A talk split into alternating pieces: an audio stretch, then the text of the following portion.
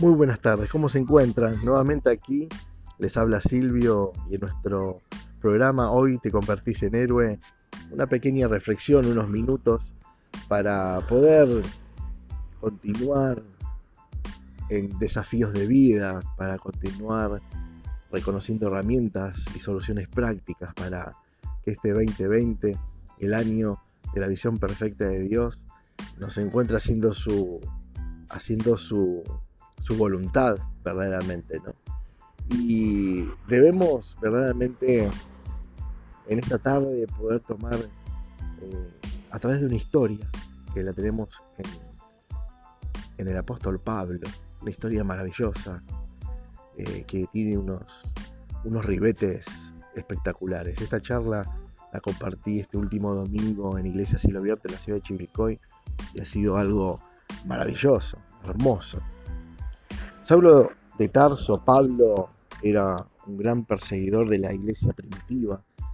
Allí él se encargaba de, arrestar y aún muchas veces de llevar a ejecutar a, esos primeros cristianos que hacían de la iglesia primitiva. Y en el medio de esa persecución se encuentra en el desierto yendo hacia Damasco y ahí tiene un encuentro sobrenatural con Dios. Jesús lo envuelve en una luz del cielo y le habla directamente a él, diciéndole, Saulo, Saulo, ¿por qué me persigues? Él le dice, ¿quién me habla? Y le dice, yo soy Jesús, a quien tú estás persiguiendo. Inmediatamente Pablo entiende ese encuentro sobrenatural. Y entonces dice, Señor, ¿qué quieres que haga? Y el Señor lo envía a cubrir algunos eh, algunos desafíos. Pero me quiero detener simplemente de cuando esa luz se apaga y Pablo quiere ponerse de pie, se encuentra que queda ciego, queda completamente ciego y no puede ver justamente lo que hay por delante de su vida. Una ceguera espiritual muy profunda tenía Pablo. Estaba enmarcada en esa ceguera física, pero había algo mucho más profundo en Pablo. Y era que tenía una ceguera espiritual, una ceguera del corazón, hasta una ceguera mental. Muchos de nosotros tenemos una visión correcta, nuestros ojos se ven muy bien y tenemos, podemos tener, decir que tenemos una, una visión 2020 perfecta, pero muchas veces tenemos una visión eh, desde nuestros pensamientos muy, muy, con mucha ceguera. Tenemos una ceguera emocional, tenemos una ceguera mental y hasta, como Pablo, muchos pueden tener una ceguera espiritual. Y entonces es aquí donde podríamos decir al Señor muchas veces, Señor, veo muy bien con mis ojos y te doy gracias, pero necesito cegar mis ojos al mundo. Lo que hizo el Señor con Pablo es cegarlo al mundo, cegarlo a ese mundo conocido que él creía que era perfecto, que todo lo que estaba haciendo era genial, pero sin embargo estaba con una ceguera muy profunda. Muchas veces, como les decía, necesitamos esa ceguera hacia el mundo. No estar mirando tanto hacia el mundo, nuestro alrededor, lo que pasa o deja de pasar, lo que dicen o dejan de decir, y empezar a concentrarnos en recuperar la visión emocional, la visión mental, la visión espiritual. Es el momento y hoy es hermoso que les pueda decir que el desafío que tenemos es poner nuestros ojos en Jesús, poner nuestra mirada en su palabra y así como él lo ha hecho con Pablo, luego de unos días se acercó a Ananías, que era uno de los discípulos, le impuso las manos sobre Pablo. Inmediatamente unas escamas cayeron en sus ojos y pues, empezó a ver. Le hizo recibir al Espíritu Santo, fue lleno del Espíritu Santo y luego fue bautizado para que su vida empiece a transformarse. Hoy es un día hermoso para poder reflexionar sobre eso y como les decía, el primer punto, empezar a alejar un poco la vista, sacar la vista del mundo y ponerla en Jesús Cuando nosotros ponemos la vista en Él, recuperamos esa visión espiritual interna que nos deja ver sus planes, que son maravillosos, que son hermosos y son eternos. Y recibimos la unción del Espíritu Santo. Esta es la tarde que realmente en mi corazón está desearte que por un instante sean encendidos tus ojos espirituales, que caigan esas escamas y puedas ver como Dios ve, para que Él te pueda mostrar lo que Él tiene para vos. Y con la unción del Espíritu Santo, realmente es el que nos da la fuerza, el que nos da verdaderamente la guía y nos lleva a poder conocer las costumbres del cielo, pero también vivirlas y traerlas aquí, a nuestras vidas, a nuestras familias y al mundo entero. Así que era una pequeña reflexión para que realmente eh, hoy se haga la luz, como se dice en tu vida, la luz de Cristo, la luz del Espíritu Santo, y puedas vivir las costumbres del cielo. Te abrazo, te quiero muchísimo y estamos aquí para poder brindarte las ayudas que necesites. Y como siempre te digo, cada domingo te esperamos nuestro auditorio en Iglesia Cielo Abierta en la ciudad de Chivilcoy a partir de las 16 horas. Este próximo domingo será algo maravilloso, algo especial, algo diferente. Así que en la calle Bolívar 546 en la ciudad de Chivilcoy estaremos para abrazarte, para darte la bienvenida y para que puedas seguir descubriendo una vida con sentido y propósito. Hasta luego, Dios le bendiga.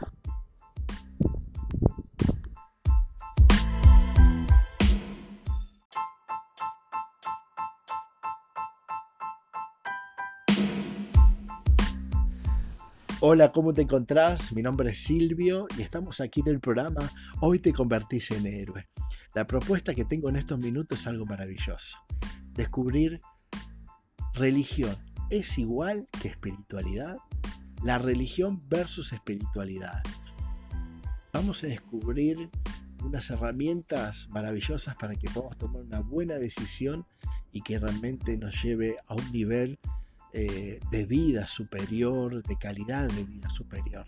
Hoy salió una encuesta en Argentina que está vinculada eh, hacia las religiones y el área espiritual y habló que este último año es muchísimo el número de personas que abandonaron las religiones. En especial o en particular una de las más conocidas y grandes en el mundo entero la gente está abandonando la religiosidad. Pero también la misma encuesta habla de que ha crecido las personas que eh, se están acercando a tener una vida espiritual. Entonces ahí nace una pregunta eh, directa, ¿no? ¿No es lo mismo entonces religiosidad que espiritualidad? ¿Cómo que la gente se está alejando de las religiones, pero por otro lado un gran número de personas se está acercando a la espiritualidad?